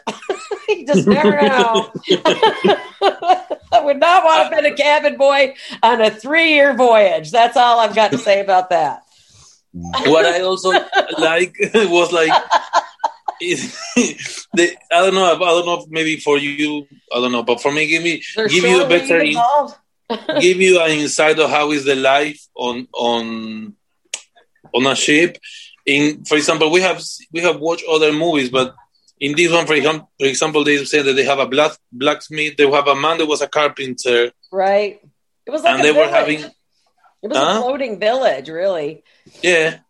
I mean, they Um, had just about everything. They would probably had to have an iron worker there just because of the harpoons.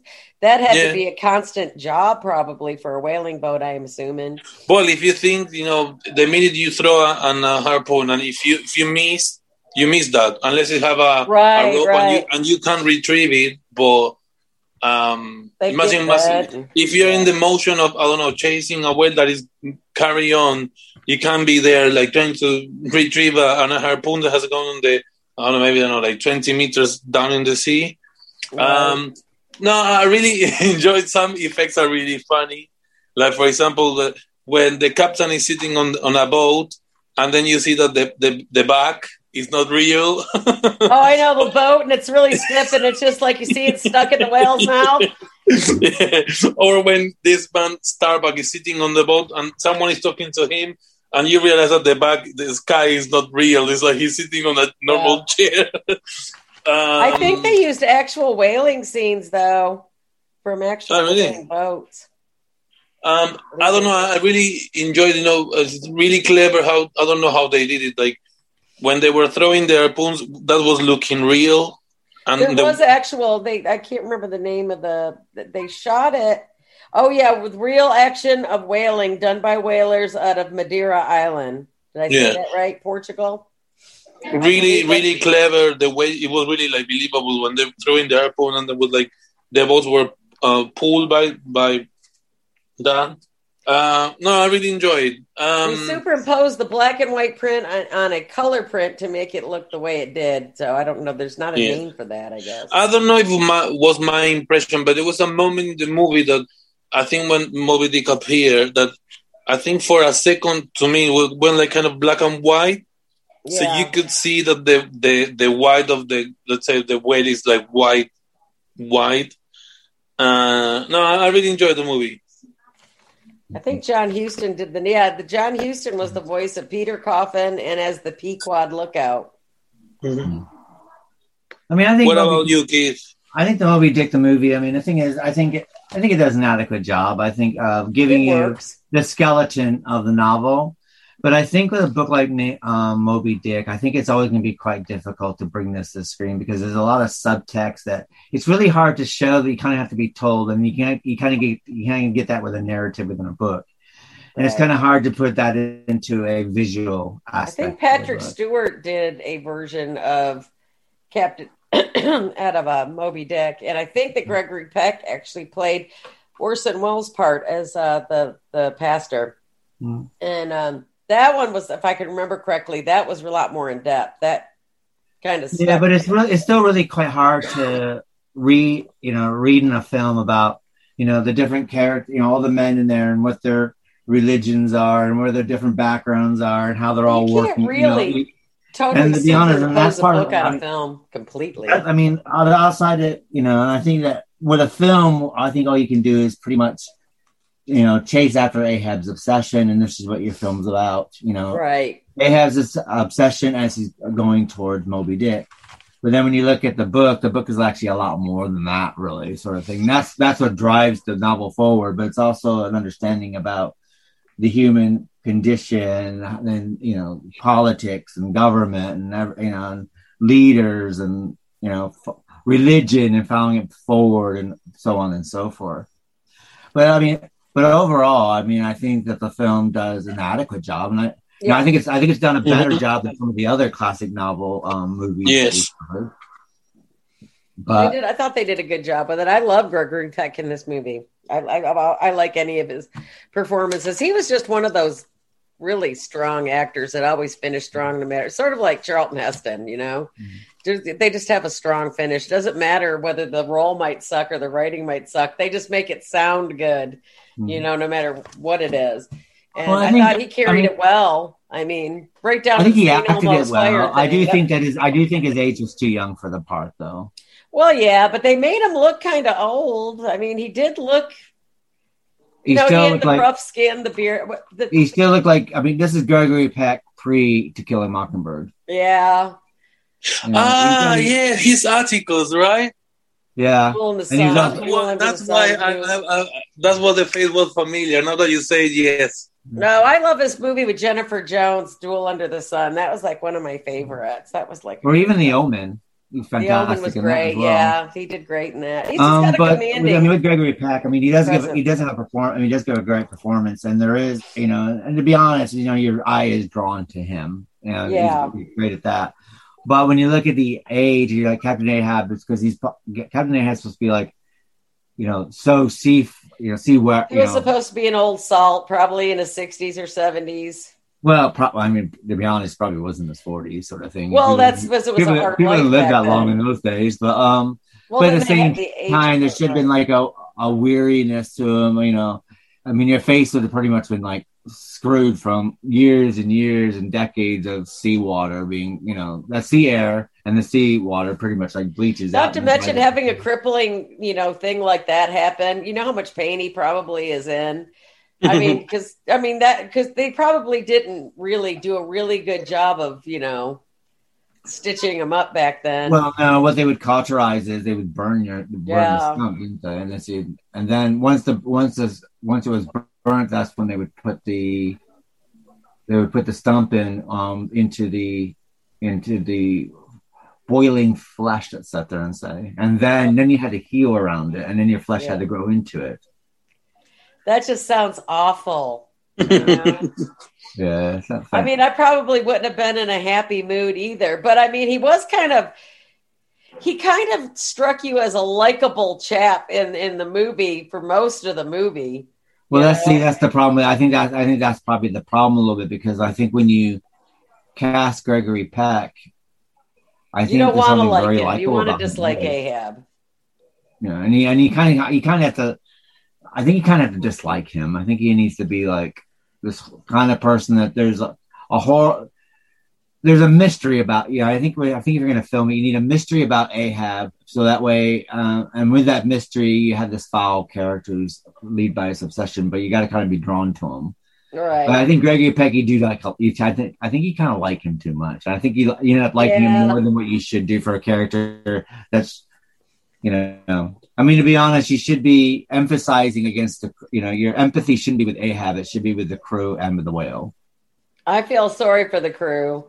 I didn't really feel sorry for the whale because he just kicked ass. I mean, the whale didn't need my empathy or my sympathy because he just Well, I mean, the whale is basically doing what it's supposed to do. The whale did not do anything at all. Yeah. I mean, Yeah. you know, the thing is, is like the whale is an, um, an innocent bystander in all this. It's a bit like if you're walking down the street and someone that you pass basically gets this obsession about doing you harm for no apparent reason. You're the innocent bystander. You haven't done anything. This person's the Yeah. asshole, you know, the idiot, so they're coming after you. You know, and it's kind of like that all the time, sort of thing. And then it'd be like, it'd be a bit like, you know, this person that, you know, you can't, let's take it like horror film sort of thing. You know, you have the killer going after the person and the person defends themselves, gets away, ends up living. The killer gets maimed or whatever like this. The sequel comes along and then the killer decides to go after the person that they were firstly attacking. And you're like, so you know basically what I mean? Moby Dick is the final girl, or is Ishmael the final girl? Yeah, kind of like that. It's kind of like you know, and to be honest, you know, it's, you know, Captain Ahab went after him. He bit his leg off, as we said before, and then and then the guy, you know, because he retaliated to save his own life because he's being attacked. The person that um, you know, gets his leg cut off goes, "I'm going back after him." Like, well, if Well, did you go- find it ironic? You got Starbuck. He just totally just, you know, wants to just get rid of him. He wants to shoot Captain Ahab. But in the end, the madness just descends upon him too, because you see Ahab beckoning from the whale because he's tied up in the nets and the harpoon ropes, and he goes, "Let's go get him." And you know that that they're looking at him like, "What? you want to go get him?" He goes, "He's just a whale. We're whalers. This is what we do." You know, so let's go get the white whale. So, you know, Well, I guess another thing is that what you Starbuck also have- it. What you also have with the movie and with the film is that basically you hear so much about you know what this thing is is like building up this expectation and this everything and then when you finally see it it's just like oh sort of thing does it you know does what does moby live up to the expectation can you imagine like you're at sea hearing about this white whale that's da da da da da and Like you know some kind of white god that's going to come out. Yeah. and you know you know what people are like you know but you know it's a bit like you know there's a tadpole in the sewer by the end of it there's an alligator in the sewer Yeah. sort of thing so Yeah. I mean, yeah, probably reached incredible, you know, what's the word? More emphasis than need be. Yeah, it's kind of like you know, he just becomes something that it's not, sort of thing, isn't it? You know, you know, Moby Dick was you know, great, you know, great big white whale. By the time they got to him, you know, he, he basically could float and you know had magical powers. By the time you know, You know, the Pequod that they portrayed that they used was actually named the Moby Dick, the ship that portrayed the Pequod. And that was built in 1887. And the ship came into the hands of the film industry in the 50s. That was an old ship. Hmm.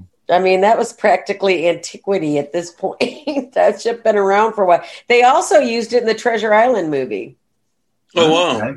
Yeah. And it was destroyed by a fire in England in 72. That was an old, that was a shame because that was like a, like a floating relic as far as I'm concerned. I mean, I guess that's another thing you have to remember as far as like shipping in those days. Like you have a harpoon person who's working with ironwork, Yeah. dealing with hot metals on a wooden ship. Yeah. and and it doesn't include like gunpowder and everything that was on the ship at the same time, sort of thing. But it has been But, yeah, hailed I- as the rolling, thundering film, great motion pictures of all times. They always say that, though. Every old film I like is the best film of all time, you know? With a cast of thousands, the Cecil B. DeMille stuff, you know?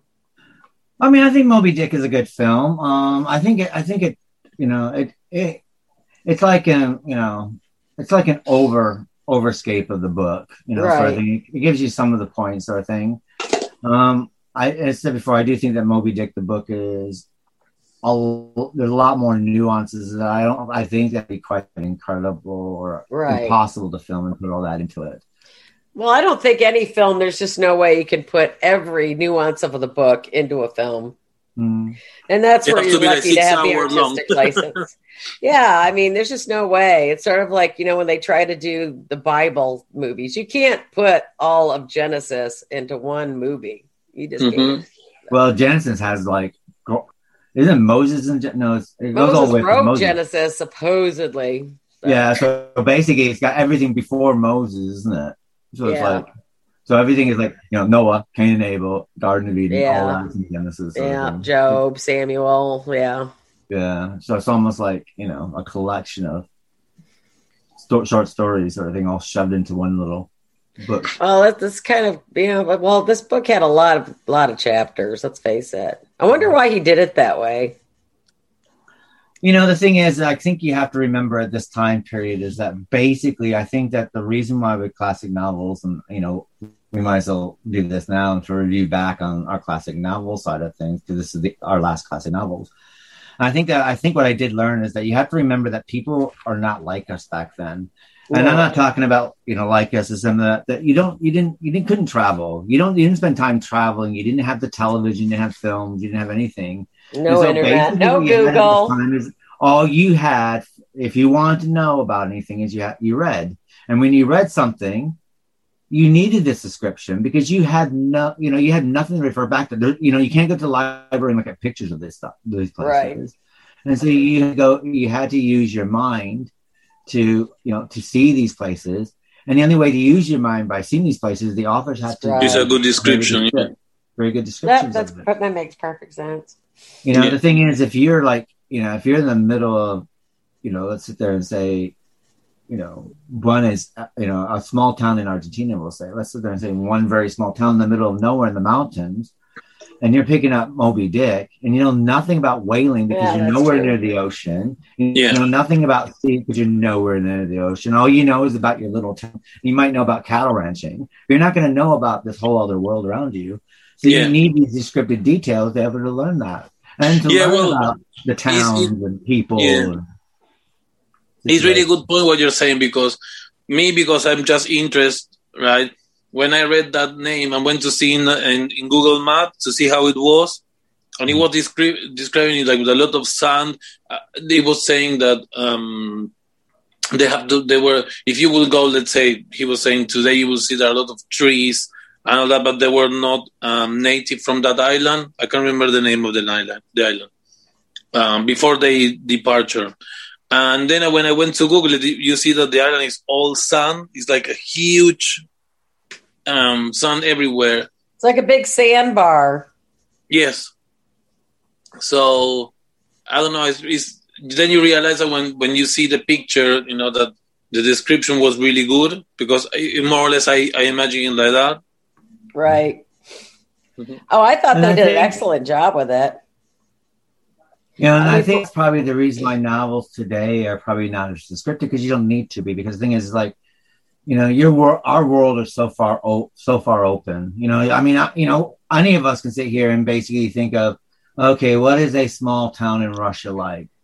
And we have some point of reference where we have an idea now, because you know, the thing is, whether we've Hmm. seen it in a movie or we've seen a documentary about it or something like that, and and though you might you know you might not know the ins and outs but you have more of an idea than you would back then sort of thing because all you knew is basically your town and that's it you know, you'd be, you'd be even lucky if you knew about you know the town two hours away from you about how they were living. Yeah. Really.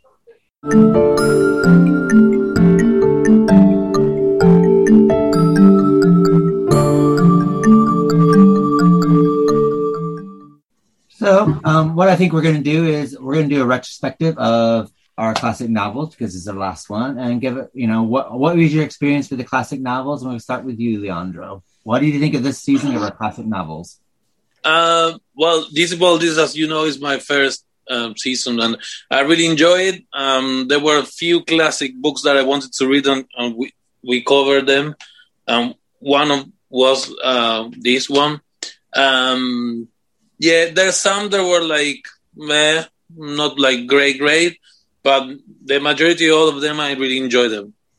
I'm trying to think of the one that annoyed me the most. I like the majority of them all because they were basically like rereads from high school. And there, I think there was what was one I we, we just took the piss out of it. Which one was it? None of us really enjoyed it. I can't remember the name of it now. For me, it was Treasure Island. I really didn't like Treasure, Treasure Island, yeah. Yeah. I, I didn't And hate I was it. quite shocked because I thought I was actually going to like that one. I was a bit. well, Treasure Island, they say it's a boys' book. Every little boy needs to read it. Well, That's what I'm- was and then I'm- told. And I'm too, and I'm too gay for it because I didn't like it at all. you You're know? too gay. I never heard anybody say they're too gay for Treasure Island, but okay. it just didn't, it just it didn't capture me. Uh, I didn't like the film version of it anyway. But I mean, as far as the novel goes, it's like I found it. I mean, I think I think that's one of the shortest books we had to read as well, and I found it Yeah. really hard going. It's just It like, wasn't that Yeah. bad. It's just that we're. I, I like Pirates of the Caribbean better. And once you've been spoiled Yeah. with the Pirates of the Caribbean, you just can't Then- go back. You just can't. It's And I also truth. going to say that I was what I was pleasantly surprised, which I liked a lot, was the Count of Monte Cristo.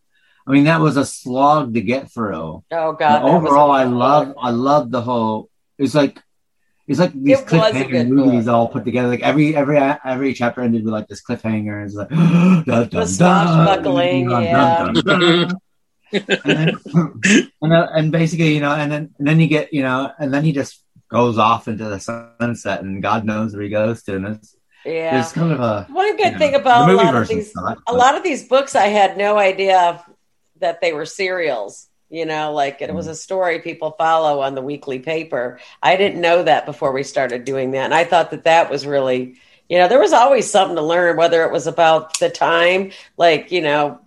If the books really, the times were interesting, and a lot of these books kind of hung out in the same era, the same time frame. So I mean, Yes. it, it, it was kind of cool that way. I kind of like that because it gave you a glimpse into a different world completely, and it is. And you don't really appreciate that till you're older. I think you know some kids really get it. I didn't. You know, I just I, I thought I was being tortured in Catholic school, but um, I love them now in retrospect because I don't have to read them. One that one that I enjoyed the most was Called to the Wild. Was a bit sad, but I really enjoyed the book. The movie, uh, so so. Um, but the, the the book was I really like. I really like it. Um, what about you? Too? Which book? Uh, I really enjoyed uh, Call to the Wild. Call the Wild. That's definitely Oh, one Call of the my Wild, I favorites. loved. Yeah, that That's one definitely favorites. one of my favorites, and it's so sad, and it just like you know, I mean, uh, I just hated how it ended, though. I don't. I mean, even in the, the movie, they couldn't even make me happy and give it a happy ending. But the movie, I mean, I enjoyed, but I think the movie was more to me in the end more based on the actor and and and Yeah, the thing that the dog was there was doing yeah, the part, but I think the book is more based like, and even the story is telling his own from his own eyes. I just love Um, Jack London's book, and they were really raw too. I mean, I think we explored that that they were raw books, and that they've just explained just Yeah. basically how hard life was back then, especially in Alaska. I mean, during the gold rush time. I mean, he wrote a lot of good books. Jack London did. I loved a lot. I love all of his stuff. I thought he did a lot of good books. And what was the, the name of that book that was like there were like two words. One that was like underneath. I can't remember the name now. Oh wait, I'm trying to come to me. Then the movies is about like it was like a machine, and there were like monsters. oh no, it's gonna drive me nuts. What is that, Keith? Oh, isn't that um H.G. Wells is the time machine? The Time Machine. Yeah, with the that one- troglodyte. That one, that one was cool. Yeah, that one. that was I thought. I mean, okay. I don't know. I thought that. I don't know. The movie was kind of weird. I mean, yeah, that's what- the movie. The movie did was not make any effing sense whatsoever. But I liked the book. Yeah, But I mean, I felt sorry for the troglodytes. But I mean, at least he H.G. Wells that somebody was saying that somebody was like, I don't know what kind of they they belong to some kind of whatever forum on Facebook or whatever, but they think H.G. Wells really did b- build a time machine and is traveling around, the, you know, Yeah. as we speak. Mm-hmm. You I know? to there and say that um, that was one that had a lot of build up for me, and I didn't mind it, but I found myself actually liking like like the film that we covered that had nothing to do with it called Time After Time, where had I H.G. Wells going love that movie. I really love that movie. Did we cover that one instead of doing? No, wait, we didn't. No, no, we did. We did. Uh, that was from a previous season. Yeah. So, oh my God, Time After Time is an excellent movie with Malcolm McDowell and oh my God, what's his name? I always Mary, Mary Steenburgen. and uh, yeah, but who played Jack the Ripper? He's always in a lot of films, and I forget his name. He's in the Omen as well. That guy. Yeah. Yeah, I get his head cut off in the Omen. But as you know, so I thought, you know, and I thought it was quite interesting because we had special guests on our show for that who are really Right. you know, great big science fiction buffs, and of course they were like Right. into it. And the rest of us are like, uh, sort of thing. Yeah. And I I was quite surprised, like, um, you know, like reading, you know, actually reading it, and you have these ideas of what things are with classic novels, and you actually read them, and you kind of your impressions become totally different. And I don't know if that's looking at things through our eyes or, or different kind of eyes, but I always kind of thought of Alice and Alice in Wonderland or something, and I didn't know that she was mentally challenged. So I mean, Well, was she mentally challenged, or she you came across as mentally challenged to me. I just thought, oh my god, there's, there's something about something mentally wrong with this person. Are you of talking about the cartoon or the book? the book sort of thing. Well, they're Yeah. both weird. I mean, that was such a strange novel. I mean, come on. It was weird to begin with. And I loved um, the Hunchback of Notre Dame. I thought that was brilliant. Really like that. I like that because I don't remember reading it years ago, and I forgot that Esmeralda actually dies in it instead of being carried off by the handsome officer that Maureen O'Hara gets, can you know, whatever. Mm-hmm. She's, she she has a happy ending, but she doesn't in the book, and And that I- that was kind of like, oh man, I didn't know that. I don't remember that. And I was quite surprised by Little Women about how much of a feminist book it is. Yeah, for the Yeah. time, you can't Mm. really blame them for writing that at the time because the people, women were property pretty much back in those days. They They, had to, they were in a caste system. They had to marry to get up. and they weren't even, um, they couldn't even vote. And you have these, you know, these characters of strong women who overall, I mean, even though they did get married or whatever, but overall they did accomplish their goals. Yeah, You know, I, got- I thought the book was kind of a letdown for Jo, though, in the end of the book because she Well, kind of becomes a regular housewife anyway, but she, but she becomes a writer and a teacher. in her own right. Yeah, but uh, thing. You know, I mean, you know, so she, so yeah, I mean, you know, she settled, but she still got what she wanted. And to be honest, you know that Jo ran that marriage. It wasn't the man who was running that marriage. She was. well, one can only hope. I So- did think though that uh, Katharine Hepburn was all over the top for the part in the movie. Yeah. She was exhausting. Yeah, it became the Katharine Hepburn show, sort of thing, It did. uh, sort of thing. But you know, I think overall, I mean, I think, I think we did. I, I was quite happy with our classic novels thing. I was. I thought we did a good job. I, I had fun and I learned a lot of new stuff that I didn't know. I Yeah. spent a lot, a lot more time reading than I had to. I have to sit there and say that this is a bit, A little more challenging of a program we picked. yeah. Yeah, I, I really enjoyed it because I mean, as I said, there were a lot of these books that were like in my kind of list of books that I wanted to read, and and I would like to take the opportunity to thank you, Keith, because you invited me uh, to the group. And before starting reading, I was not in a really good place of mind, and this is was really cool because it helped me to you know get out of my let's say day by day problems and go to the well they say that you know books are like doors to another Yeah. reality let's say it's a way to travel and yeah i wanted to say things Well, we Ah, enjoy cool. having you around, so you're going to keep coming around. So yeah not- yeah you're not Well, leaving us yet. the- no no no the, the next season for me is like um i don't have a, any clue of any of the books so this was will be Oh, really you're gonna like them though. They're they're they're far more nitty gritty and nasty and scary. yeah well I, I have a, I, I know someone here that he reads a lot of books, so I was reading the names, and he was, oh yeah, you will enjoy that. That one is really like like dark or something like that. But um, I really enjoy because you know when when you don't have a, an idea at all about the the book is is the the approach to the book changed completely. You know when you know more or less the story is like well you know what's going to happen, and then you Yeah. I think you become more you start to judge maybe the book and you say, oh yeah, it was not so great or yes. But when you don't have a, a clue about what it is, it's like Yeah. it's fresh. Yeah, I like it. Yeah, it's always cool, especially when you get a different take from somebody else. You know, it's always. I mean, like like when we're doing other stuff, I always tell Joe Rendonzo all the time. I learn something new every time we're we're run we're doing a show with him because he knows so much about cinema. Him and Keith together. Yes, yeah. You know, they know so much about movies and stuff. It's like, wow, I didn't know that. That's I mean, I mean, I always learn something new, which is really cool. That's why I like doing this because it's because you do learn something new or you meet new people doing it. And it's a lot of fun. I think that's it. When you are in a dark place, it always puts you in a good mood to come on here. You know, well, Keith hasn't insulted me yet this time, but uh, that's probably coming. but uh, but I mean, it does put you in a good place when your mind goes somewhere else and you you know talk about cool stuff with other people. So Yeah, it's always a plus. It's always a plus for me. is.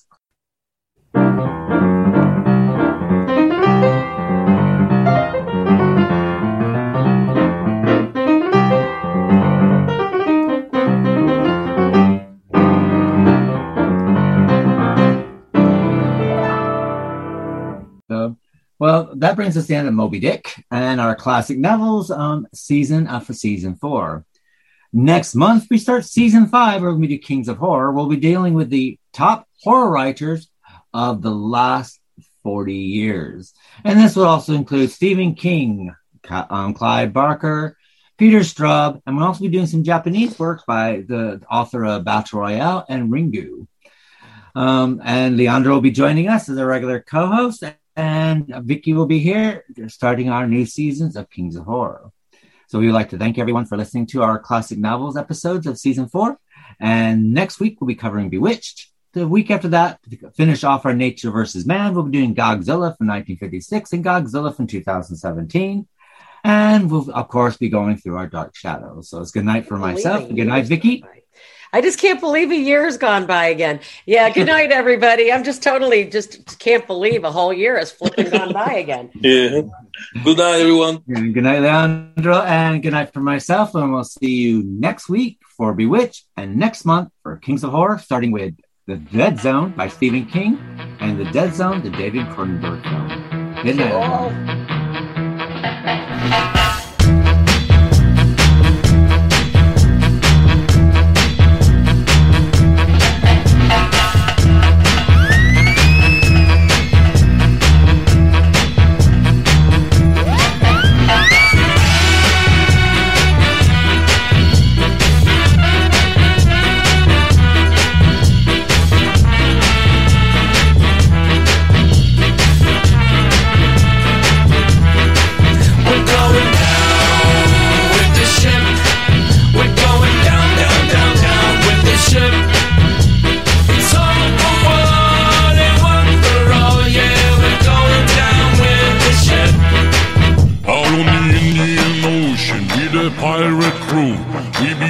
27 days out on Mogadishu. Now there's something going wrong. We got red skies at dawn. Can't find the captain and the lifeboat's We're gone. going down with the ship. We're going down, down, down, down with the ship.